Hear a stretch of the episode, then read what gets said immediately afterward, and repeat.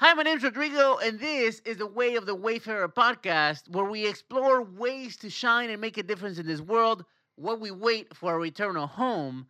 And today, we're continuing our series on holiness. On our last episode, we talked about God's holiness and how it is something that we often think of in terms of something that we should be afraid of or something that keeps us at bay. And certainly, the Bible talks about holiness in that way.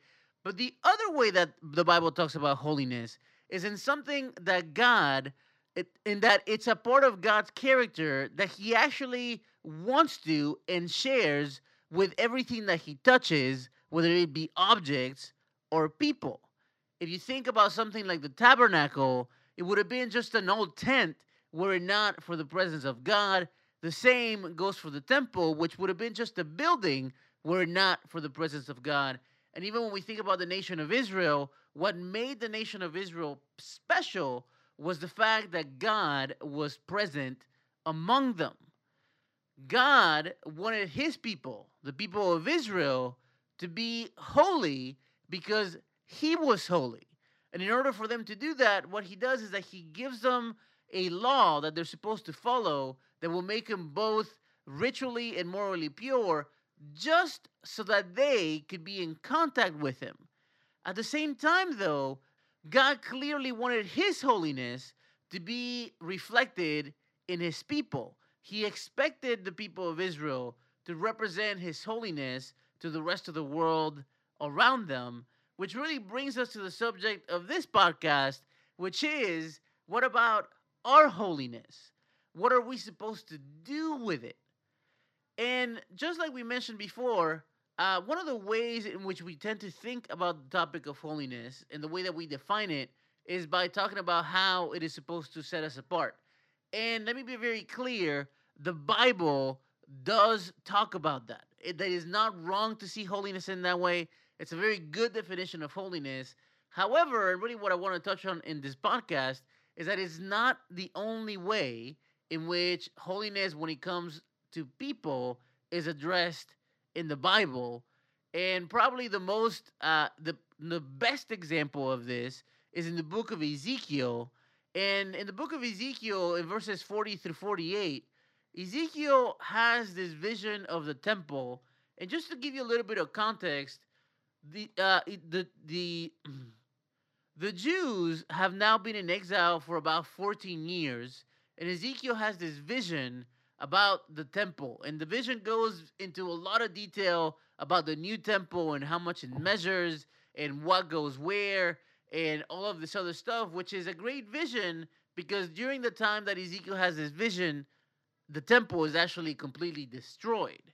And in chapter 47, as part of this vision that Ezekiel has, he sees water coming from the temple and it flows towards the Dead Sea. Now, what's super interesting about this is that the water flows more and more out of the temple towards the Dead Sea, and on its path, uh, the the area around the Dead Sea is very arid. There's very little life. There's very little plant life.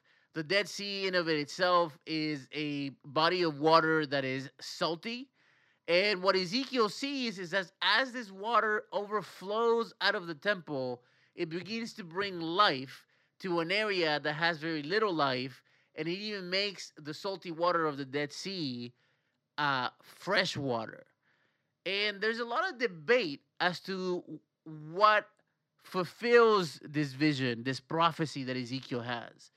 And even though we're not going to really settle that here, the most likely interpretation for this vision is that the church is this overflow that is coming from the temple. This actually makes a lot of sense because if you think about it, when Jesus dies for us and the Holy Spirit now comes and dwells in us, the Bible talks about how now we are the temple. The temple is no longer a building, the temple are the people who follow Christ. And if you follow the vision that Ezekiel has in chapter 47, what's supposed to be born out of the new temple is life. And this makes sense. And even if you look at the early chapters of the book of Acts, what you see is that the church is an agent of change and of life in a very, very good way. And I want to read this to you. This is in Acts 2, verses 42 through 47. It says, And they devoted themselves to the apostles' teaching and to the fellowship, to the breaking of bread and to prayers. And awe came upon every soul, and many wonders and signs were being done through the apostles. And all who believed were together and had all things in common. And they were selling their possessions and belongings and distributing to the proceeds to all as any had need. And day by day, attending the temple together and breaking bread in their homes, they received their food with glad and generous hearts, praising God and having favor with all the people. And the Lord added to their number day by day those who were being saved. And again, what we see early on in the book of Acts is a group of people who basically brought life and goodness to everything it touched. The apostles were healing people, the members of the church were helping each other, they were making a difference in their community. There even seems to be a renewed devotion and a hunger to really learn the word and learn from the word. What we see in the early church is sort of a fulfillment of this vision in Ezekiel, in which the people who are now the temple are bringing life to the world around them. And this is true for us as well. We, even though we're not the early Christians, we are still Christians and we are the temple of God. And again, in Christianity, there is an expectation that we behave a certain way. We're to behave a certain way morally. God makes that very clear to us. And certainly that is part of our holy living. But the other part of our holy living is supposed to be much like what we see in the book of Acts, that we're supposed to bring life to the places that we live in and the things and the people that we interact with. We are the fulfillment, the church is the fulfillment of Ezekiel 47. And as water flows, it brings life to the things it touches. Even Peter says this, and this is in, in uh, 1 Peter 2. I want to read this to you. It says, But you are a chosen race, a royal priesthood, a holy nation, which is awesome, all right? But I really want you to hear to the second part of this. It says, A people for his own possession, that you may proclaim the excellencies of him who called you out of darkness into his marvelous light. The holiness we receive from Christ is not just supposed to sit there and do nothing, what we're supposed to do with this newfound identity as God's holy nation is supposed to be that we go out into the world and proclaim his goodness, that we proclaim the excellencies of God. Think about that. Like God makes us into a holy people, not for us to necessarily retreat from the world, but to announce to the world of the greatness of God. That was the same mission that Israel had. God's expectation of Israel as a holy nation wasn't just that they were supposed to be ritually and morally pure, is that they were supposed to be a light to the world around them. God makes us holy, and that holiness is supposed to be shared with others. Now, the question really becomes how do we do that? There are two things that seem at conflict with this whole concept of holiness, however, because uh, there are sort of two expectations. On the one hand, we are supposed to be this group of people that proclaims the excellencies of God. And on the other hand, we're also supposed to remain pure.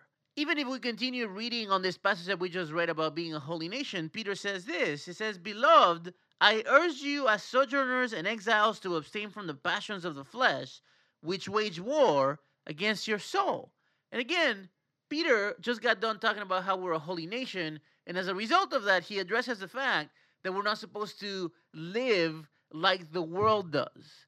And this really brings two things into conflict that on the one hand, we're sort of to to keep ourselves from the world and live a different way. And on the other hand, there's the fact that God wants us to proclaim his goodness. And the question comes then into how are we supposed to do both?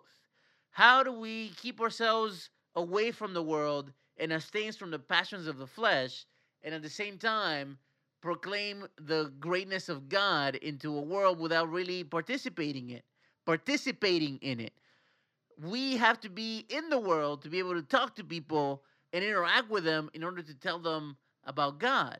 And if you are a student or if you uh, have a job or if you're a human, basically, this is something that I think even I constantly struggle with as I live in my neighborhood and I interact with all of my neighbors and stuff. How much of sort of regular, all everyday life do I partake in? How much do I uh, talk about the shows that people are watching? How much do I uh, you know, if I work uh, at a job and on Friday afternoons when it's quitting time, uh, people go to a bar to have some drinks and reminisce about the week and build friendships. Do I partake of that? If I'm a student, do I uh, go to the movies with my friends? So, like again, I think there are two things that sort of bring it come into conflict. On the one hand, is that we're supposed to live our old lives behind, and on the other, that we're supposed to sort of be part of the world so that we can proclaim the goodness of God. And uh, I don't know that there's necessarily a perfect solution or a perfect answer to that question, but I do want to offer you uh, two things that are sort of one in the same. One of them uh, is again continuing in this in this passage in First Peter two. Um, one of the interesting things is that one of the things that Peter addresses in the, in his book is persecution. And when talking about being persecuted, this is what he says. It says this is in 1 Peter 2 verse 12. It says, "Keep your conduct among the Gentiles honorable, so that when they speak against you as evildoers, they may see your good deeds and glorify God on the day of visitation." One of the interesting things about what Peter is saying here is the fact that uh, even when people are talking bad about the disciples here that he's talking to, his way to solve that situation is for them to be honorable. And I think one of the ways in which that really addresses this question that we're asking of how do we both remain pure and at the same time share of our holiness is to be just like God is, to be utterly unique. What Peter is saying here is that the conduct of the disciples who are being spoke, spoken badly about, that they can be so honorable, that they can be so outstanding in character, that that will change people's minds about them. Think about that for a second we don't often think about our good conduct as being something that endears us to people. But that's what Peter is talking about here. That people would feel uh, that they would go as far as glorifying God because they see their good deeds, because they see the honorable way in which people conduct their lives. That is a powerful thought. That is a powerful idea. And I think one of the ways in which this thought helps us is that it's not by sort of lowering themselves to the world standards, to the Gentile standards, that they were supposed to win them over, is by being above them. And see, here's the thing. Again, I want you to think of a scenario in which you're in your neighborhood, your job, your school, a lot of times we shrink back from being uh, good moral people because we think that is going to uh, alienate us from people. But what Peter is saying here is that the honorable behavior of the disciples was going to do the opposite. And I want to be very clear I don't think that this is true for everybody. There were still some people that weren't going to like them. But for some people, seeing true honesty, true humility, true care for others, true love, true sincerity, all of those things, for some people, it does make a difference. We cannot be afraid to be holy because it is going to alienate us from people. We need to think of a, a holiness the way that God expresses his holiness. When God came into contact with people and things, he changed them. God is holy, and he shared that holiness with people, and in turn, that holiness changed people. It's the same thing for us. Our holiness is not meant to be something that keeps us away from people. To a certain degree, it is something that is supposed to endear us to people. There is no uh, school, there is no class setting, there is no workplace, there is no neighborhood that you could tell me wouldn't benefit and be greatly benefited by the fact that there are people in it who are honest, who are humble, who have a great deal of integrity, who love people deeply, who care for others more than they care about themselves. See, the way that we fulfill this scripture in Ezekiel 47, in which water comes out of the temple, is not necessarily uh, by just partaking in everyday life, is by leading lives that are exceptional. Even when we think of Jesus, and I think this is the second part of this, Jesus was all of the things that I just talked about. He was completely honest, he was incorruptible, he had a great deal of integrity. He treated people with compassion and care that made people impressed by him. One of the biggest things that we can that we want to explore in this podcast is really how can we be like Jesus as we are travelers in this world. This is not our home. This is not where we belong. We belong in heaven, but as we wait, we're supposed to be the image of God. We're supposed to be the image of Christ. And Christ changed the world by being utterly unique, by being different from anything else that anybody had ever seen. See, we are afraid a lot of times to be holy because we think that it's going to do the opposite of what it is supposed to do, which is to tell the world, like, listen, I'm different, but I'm different in a way that is awesome. I am honest and I am humble and I deeply care about you. And in a world like the one we live in, that makes a huge difference. And yes, some people may look at that and be like, ah, look at that guy. But there will be others that will be impressed and attracted and will even be changed by our unique and exceptional behavior. So go out there into the world and share your holiness, not just merely by talking about church or by sharing scripture with people, but by being, and yes, do those things, absolutely, but also by being utterly unique, the same way that Christ was utterly unique. Thank you so much for listening to this. We appreciate your time.